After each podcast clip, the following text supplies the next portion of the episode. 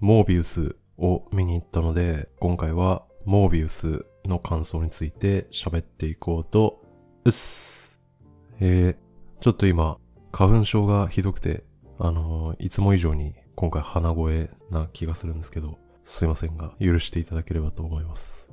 で、ソニー製マーベル映画の新作ですね。今までこのソニーピクチャーズが制作するマーベルコミック原作の映画シリーズをソニーピクチャーズユニバースオブマーベルキャラクターと呼んでいたことはもちろん常識、コモンセンスだと思うんですけど、それが去年ですね、2021年に、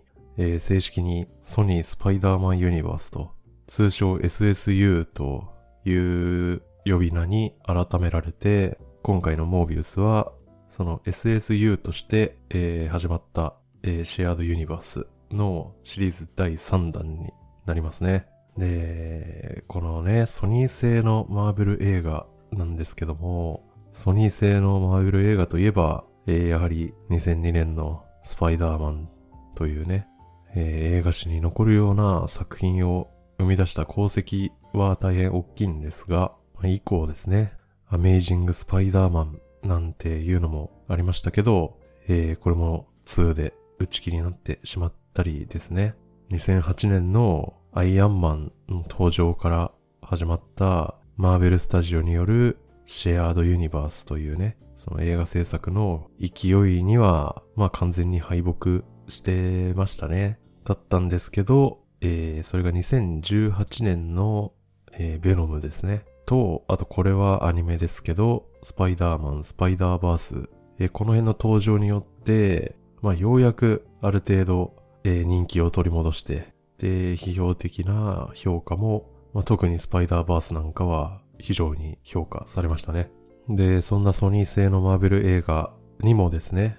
このユニバース化、シェアードユニバースという概念が正式に持ち込まれて、それがベノムを第一弾としたソニースパイダーマンユニバースというね、ものでしたね。で、この SSU として始まったこのシェアードユニバースがですね、ついに世界中の関心を真に集めるようになったのは、先日のスパイダーマンノーウェイホームですよね。まあ厳密に言えばベノム、レッドゼアビーカーネージのポストクレジット、その辺ですかね。まあ要するにこのソニーの SSU が、マーベルの MCU とついにクロスオーバーしたっていうことですね。これによってまあ改めてサムライミ版のスパイダーマンシリーズとね、あとはアメイジングスパイダーマンシリーズの人気もまたちょっと復活してきましたよね、最近ね。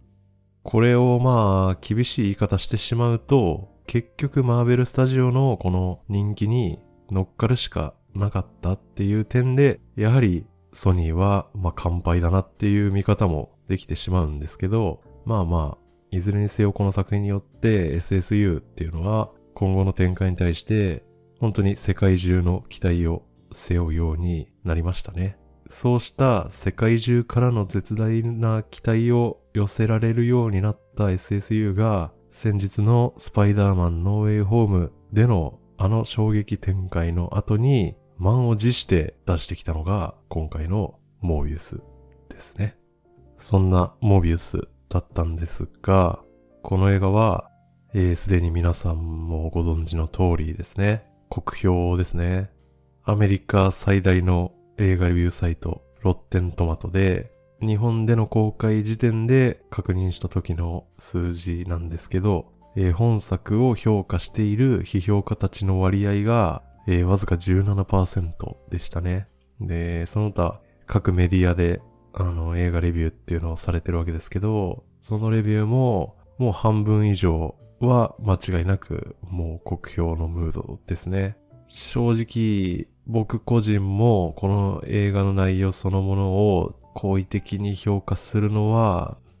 少々厳しいですね。いわゆる否定派の中にも比較的好意的なレビューでは、スパイダーマンノーウェイホームとか、あとはザバですよね、ザ・バットマン、この辺の直後だから、それはもうどうしてもこの映画を見て物足りないと感じてしまうのは、まあ、仕方ないでしょうっていう意見もあるんですけどね。ただ、申し訳ないんですが、僕個人としては、まあ、正直この2作を出してくるまでもなく、なかなか問題だらけだと思うんですよね。その僕の感想を、まあ、端的に申し上げるとすれば、時代遅れ感満載っていう感じですかね。これが15年から20年前ぐらいに公開されている映画であれば、僕も多分もっと楽しんでたと思うし、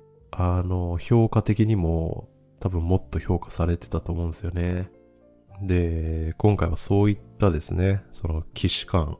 あとは目新しさのなさ、で、それによって生じている盛り上がりのなさを中心に僕の感想を述べていきたいとですね。まあ僕が個人的に本当に苦手な設定なんですけどね。それが敵の外見とか、あと能力が主人公とほぼ同じっていう設定ですね。これが本当に僕は乗れないパターンが多いんですよね。まあ例えば MCU でもそういうのはあるんですよね。例えばインクレディブルハルクのアボミネーションとか、あとはブラックパンサーのキルモンガーとかね、それなりにいるんですけど、まあ MCU ってもう今やとんでもない数あるんでね、そういった作品はまあ少数派なわけですよ、圧倒的に。で、ただですね、この SSU で言いますと、第1弾のベノムではライオット、第2弾のベノムレッドゼアビーカーネージではカーネージと続いてですね、3作品すべてでこの設定なんですよね。さすがに飽きるんですよ。この設定だとなぜ飽きてしまうかっていうと、まず外見が似ているとですね、戦いになった時に両者が取っ組み合いになって暴れ回った時とかに、もうどっちがどっちなのかすぐにわからなくなるんですよね。またその使う能力とか繰り出す技みたいなのも似通っていると、アクションシーンになった時に本当に二者の見分けっていうのがつかなくなって、そのアクションシーン自体どっちが何をしてて、もう何がそこで起きてるのかが全然わかんなくなるんですよね。あとこの二者が似ていると、その戦い方が似ているっていうことでね、アクションのバリエーションっていうのもすごい狭まるんですよね。主人公が空を飛べなくても、敵が空飛べると空中戦持っていけたりできるわけじゃないですか。で、そういうアクションシーンでの空間的なその使い方が非常にうまいのが、ルッソ兄弟がね、主にやってきた MCU の楽しいアクションだったわけですけど、そういうのがやっぱないですよね、これでは。で、そういった設定の映画がこの SSU 内で3作品連続で今のところシリーズ全部でそうなってるっていうのは、さすがにもう飽き飽きしちゃうんですよね。あとはこの設定を用いた場合ですね、やっぱり戦闘力とかその能力が同じであることによって、その敵とほぼ同じ能力である主人公がなぜ勝てるのかっていう、そこに疑問を強く感じるようになるし、それに対する回答っていうのもある程度説得力が必要になってくると思うんですよね。で、それで言うとですね、このモービウスでマイケルがマイロに勝った理由っていうのが、最終的にはそのマイケルだけがコウモリを操れたからっていう、あれが勝因ですよね。ここにそのマイケル自身の倫理観によって悪に勝てるとか、あとはそのマイケルの中に起きたその内面的な成長、それは善の方向であれ悪の方向であれどっちでもいいんですけど、そういったものが反映されてるものではないと思うんですよね。マイケルだけがコウモリに受け入れられてるっていうその設定の根拠もあんまり説得力がないんでね。ねえ、コウモリからしたらね、マイケルってだって自分たちの仲間をああやってね、洞窟から無理やり連れてきて実験繰り返してね、で自分たちの能力を奪ったような存在じゃないですか。そんなマイケルをコウモリたちがなんで受け入れてるのか、ちょっとよくわかんないんですけどね。まあとにかくこの映画ではマイケルが勝利する理由っていうのがなんか主人公だからっていう以上の理由がちょっとわかんないですね。こういう主人公だから勝つっしょみたいな、そういうロジックで許されるのはやっぱり20年前とか少なくとも MCU 登場以前のアメコミ映画だと思うんですよねっていうことですね。あとアクションシーンとかっていうのが既視感満載なんですよね。まず人間がモンスター化っていうか獣化みたいな状態になって、で高速で動き回ったり普通の人間ができないような運動を行うっていうこと自体はまず目新しさは皆無ですよね。それはいいとして、でマイケルの動き、高速アクションの途中で一時停止的なスローモーションが入るっていう演出も、これもやっぱ時代遅れ感をね抱いてしまうんですよ。そもそもまず直近ベノムシリーズってこれやってるしね、こういう一時停止でこういった演出ってそもそもマトリックスのバレットタイムですよね。これは1999年ですね。あとはザック・スナイダーの映画ですよね。こういった一時停止スローモーション演出を大々的にやっていたのは2007年の300でしたね。この辺をやっぱり彷彿とさせるわけですよ。で、吸血鬼つながりで言ってもですね、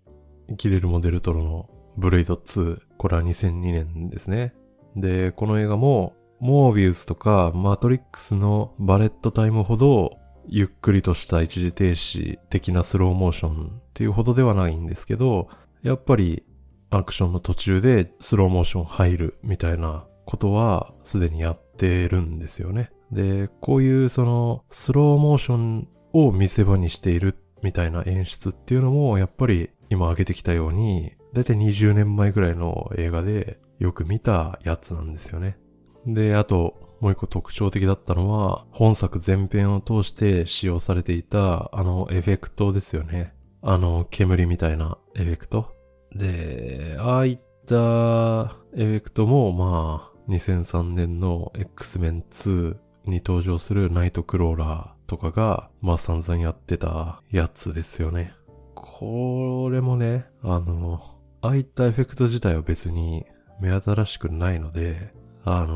それをねエフェクトかける範囲を広げて画面全体みたいな感じにされても、そんなにね、新鮮味は感じないですね。もう20年前からずっと見てきてるんでね。あれをね、別に何度繰り返されても、はいはいはいっていうね、感じになっちゃいますね。っていう、ルック的な既視感が、終始続く映画だったですね。で、やっぱりキャラ造形ですね。特にサブキャラですね。で、主人公マイケルと、あとは親友であり敵になるマイロ以外のキャラクターっていうのは、その存在意義みたいなのが、ちょっと見ててあまりに薄かったですね。なんか、正直言って、彼らがいなくてもストーリー成り立っちゃうよな、みたいな。本当に大した意味がないんですよね、彼らに。マイケルの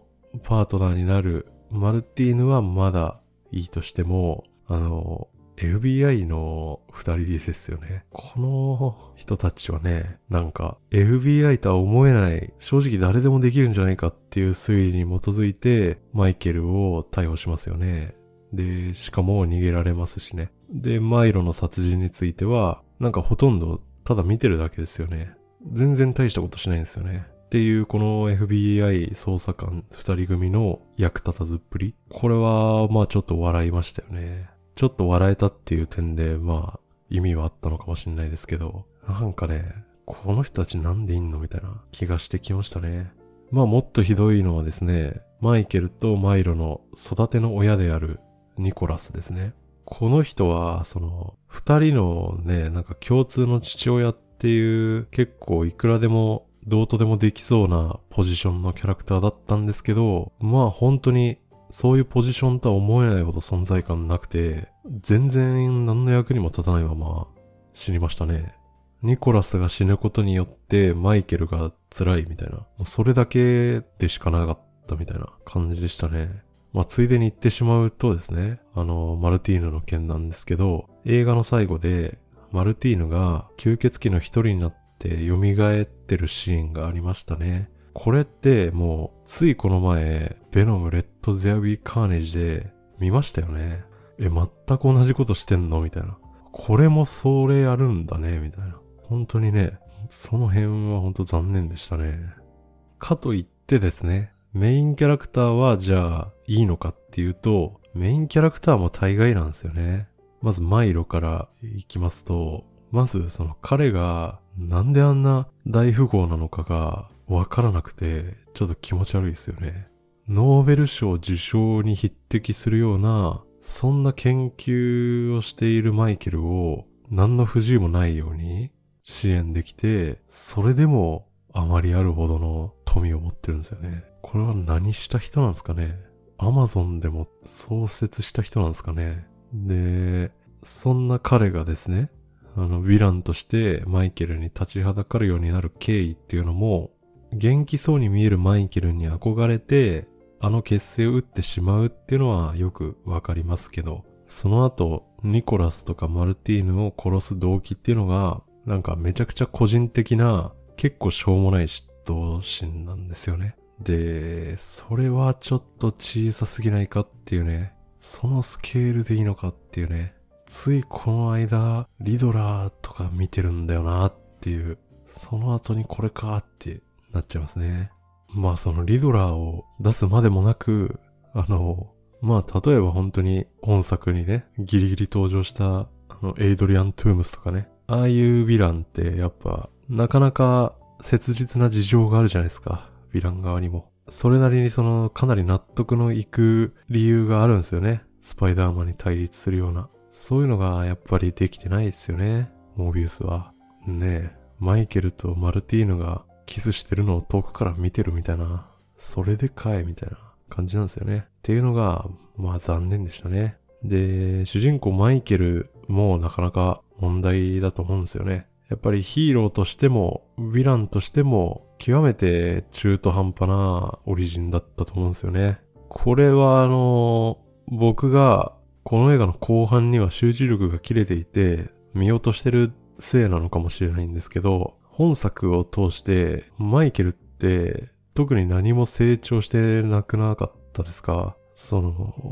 医者として活動していた彼が、まあもともとある程度持っていた彼なりの正義感とか倫理観に基づいて殺人を繰り返す親友を止めたっていうだけだったと思うんですよね。で、あとは親友を殺すことになるわけですけど、まあそこにはマルティーヌやニコラスを殺された個人的な復讐心っていうのも一応あったわけなんですけど、復讐に対する反省みたいなものは特に描かれないですよね。最初にFBI 曰く犯罪者集団だった傭兵たちっていうのを皆殺しにしていて、親友もその復讐心に基づいて殺しちゃってるっていう点でヒーロー感は間違いなく薄いんですけど、一方ヴィラン感も非常に薄いんですよね。で、マイケルは最初に傭兵たちを殺して以降、血を飲むための殺人はしないって決めて、それを最後までちゃんと貫くんですよね。どうしようもないチンピラですらちゃんと生きて返すじゃないですか。で、そんな感じで自分はちゃんと殺人を犯さない上に、ああやって吸血鬼になって殺人を繰り返すマイロに対して、自分が彼を止めなければならないっていう使命感も持っていましたね。なのでこのあたりはヴィラン感のない割とまともな人間性も持ってるんですよね。このヒーローでもヴィランでもない感じのこのマイケルの状況を、善悪の曖昧さみたいなものではなく、単に中途半端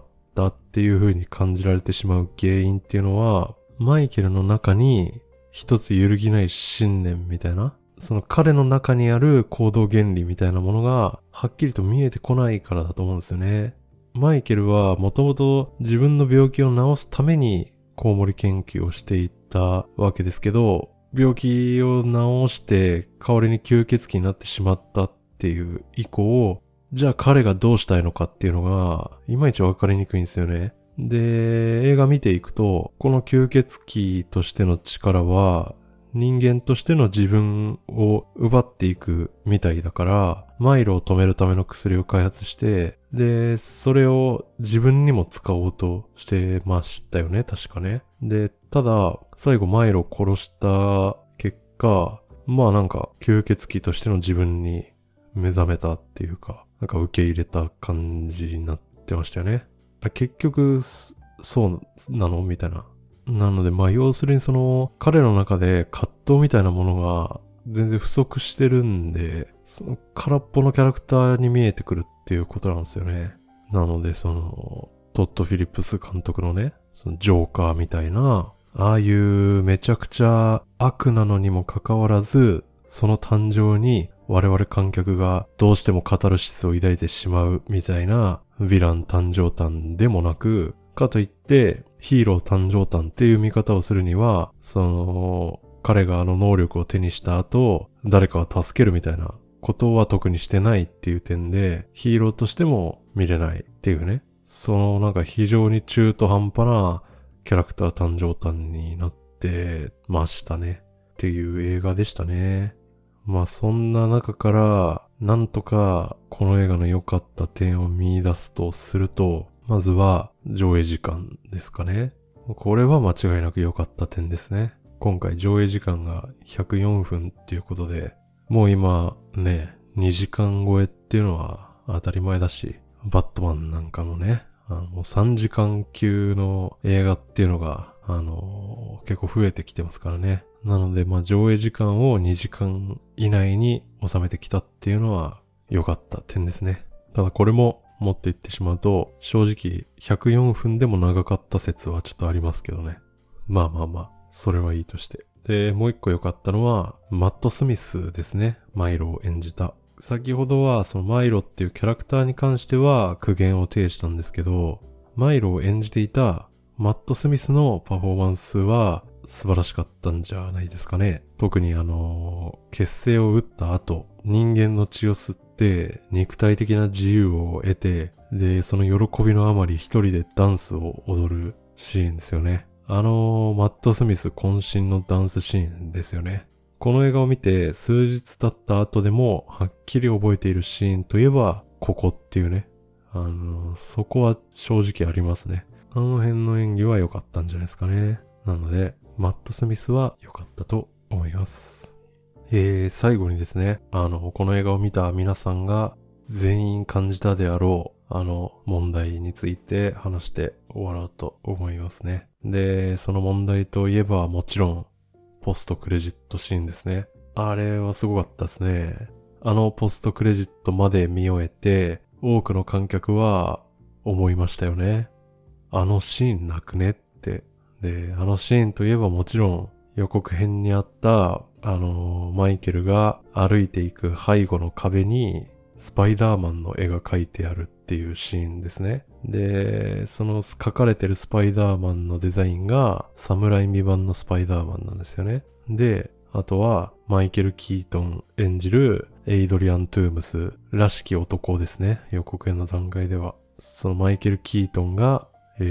マイケル・モービウスを呼び止めるシーンですね。まあ、あと細かい点だと街の景色のところにオズコープのビルが見えてるとか、あとは新聞のデイリービューグルの小さな記事にライノに関する研究があるとかですね。ああいった要素ですね。あの予告編を見ていた世界中の観客っていうのは、これはそのモービウスっていう作品の中にサムライミ版とね、ライノっていう文字もあるんで、これはアメイジングスパイダーマンかなみたいな。ソニー製スパイダーマンの世界と、マイケル・キートンが出てるってことは MCU のスパイダーマンシリーズ、この2つのユニバースがモービウスっていう作品の中でクロスオーバーしてんのかっていう、そういう期待を膨らませていたわけですよね。しかし蓋を開けてみると、そんなシーンは本編にどこにも登場せず、用意されていたのはなんか思ってたのと違うっていうポストクレジットシーンだったわけですよね。で、そのポストクレジットシーンの内容というと、エイドリアン・トゥームスがですね、スパイダーマンノーウェイホームのあの事件の影響でモービウスのユニバースにやってきてしまったと。そしてエイドリアン・トゥームスがバルチャーとしてマイケルに接触するというものでしたね。ここはすごかったですね。マイケルがスパイダーマンっていう単語を聞いて何も問題なく受け止めてるんですよね。これまでスパイダーマンなんていう概念どこにも出てこなかったのに、なんか彼はスパイダーマンを知ってるっぽいと。で、しかもなぜ当たり前のようにスパイダーマンと敵対しているポジションにいるのかっていうね、そういう数々の疑問が直ちに浮かんでくるわけですけど、まあなんでこんなポストクレジットになっちゃったかですよね。で、ここにはなかなかまあかわいそうな事情があるんですよね。で、その原因っていうのを一言で言えば全部コロナのせいだということですね。で、その話をもうちょっとしていくと、この映画は本来であれば2020年の7月に公開されている予定だったんですよね。スパイダーマンノーウェイホームよりもだいぶ先に公開されるはずだった映画なんですよね。で、それがどういうことかっていうと、この映画はそもそもそのスパイダーマンノーウェイホームで行われたようなそのマルチバースによる MCU と SSU のクロスオーバーっていうのは、この映画作ってた時点では想定してなかったっていうことなんですよね。この映画は2020年7月公開予定だったっていうことで、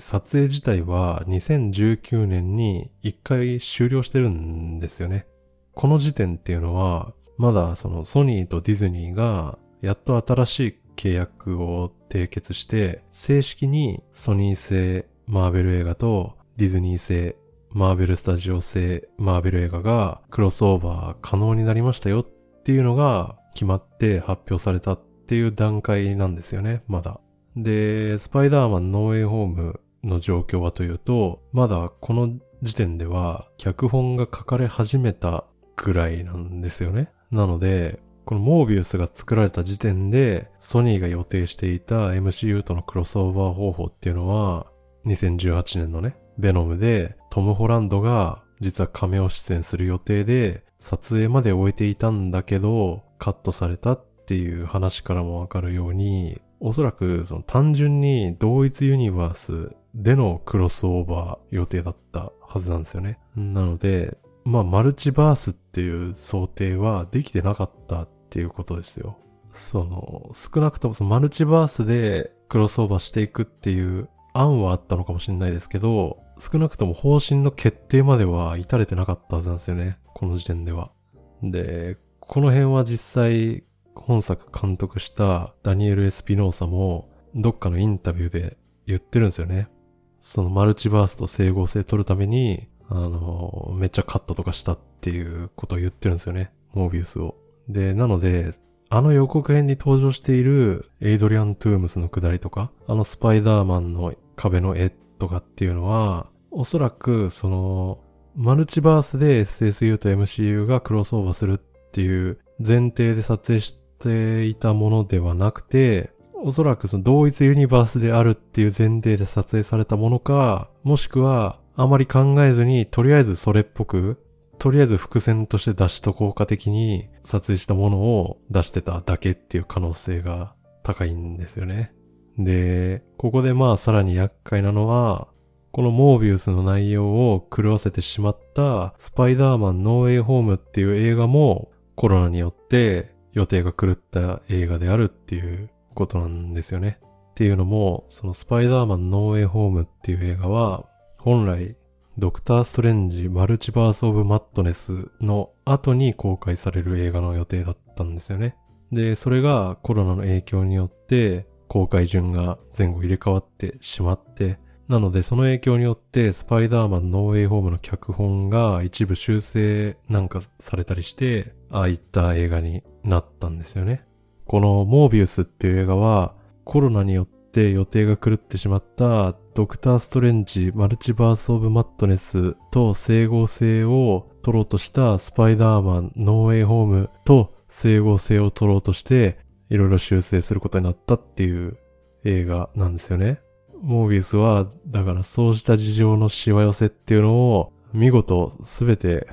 お見舞いされてしまった結果、あんなね、意味のわからない何の驚きもないような謎のポストクレジットシーンになってしまったということなんですね。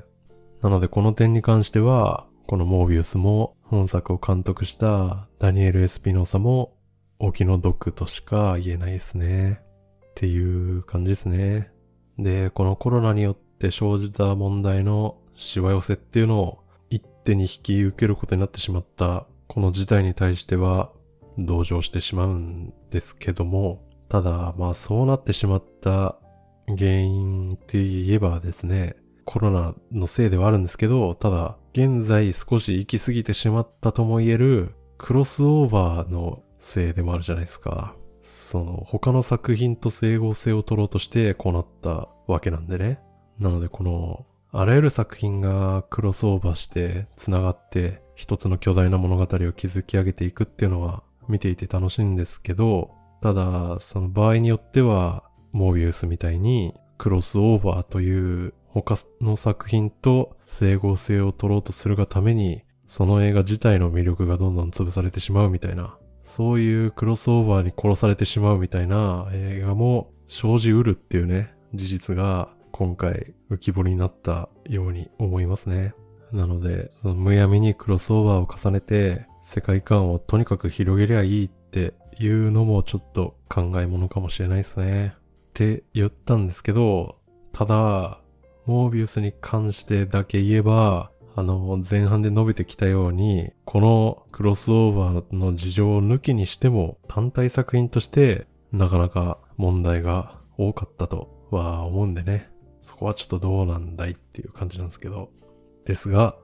今回のところはジャレット・レトの50歳とは到底思えないあの肌のツルツル具合に免じてよしとしますっていう感じですかね。じゃあまた次回。さよなら。